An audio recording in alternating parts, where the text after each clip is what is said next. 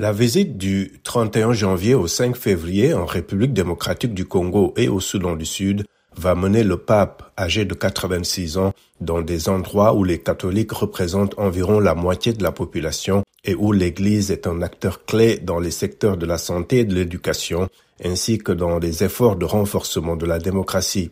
Le voyage devait avoir lieu en juillet dernier, mais a été reporté en raison d'une douleur au genou dont souffrait le pape François. La RDC, qui est le deuxième plus vaste pays d'Afrique et qui compte environ 90 millions d'habitants, reçoit sa première visite d'un pape depuis que Jean-Paul II, en 1985, avait visité le pays qui s'appelait alors Zaïre. Le pape François avait prévu de visiter la ville orientale de Goma, mais a dû y renoncer suite à la résurgence des combats entre l'armée et le groupe rebelle M23. Le pape restera donc dans la capitale Kinshasa, mais y rencontrera des victimes des violences de l'Est.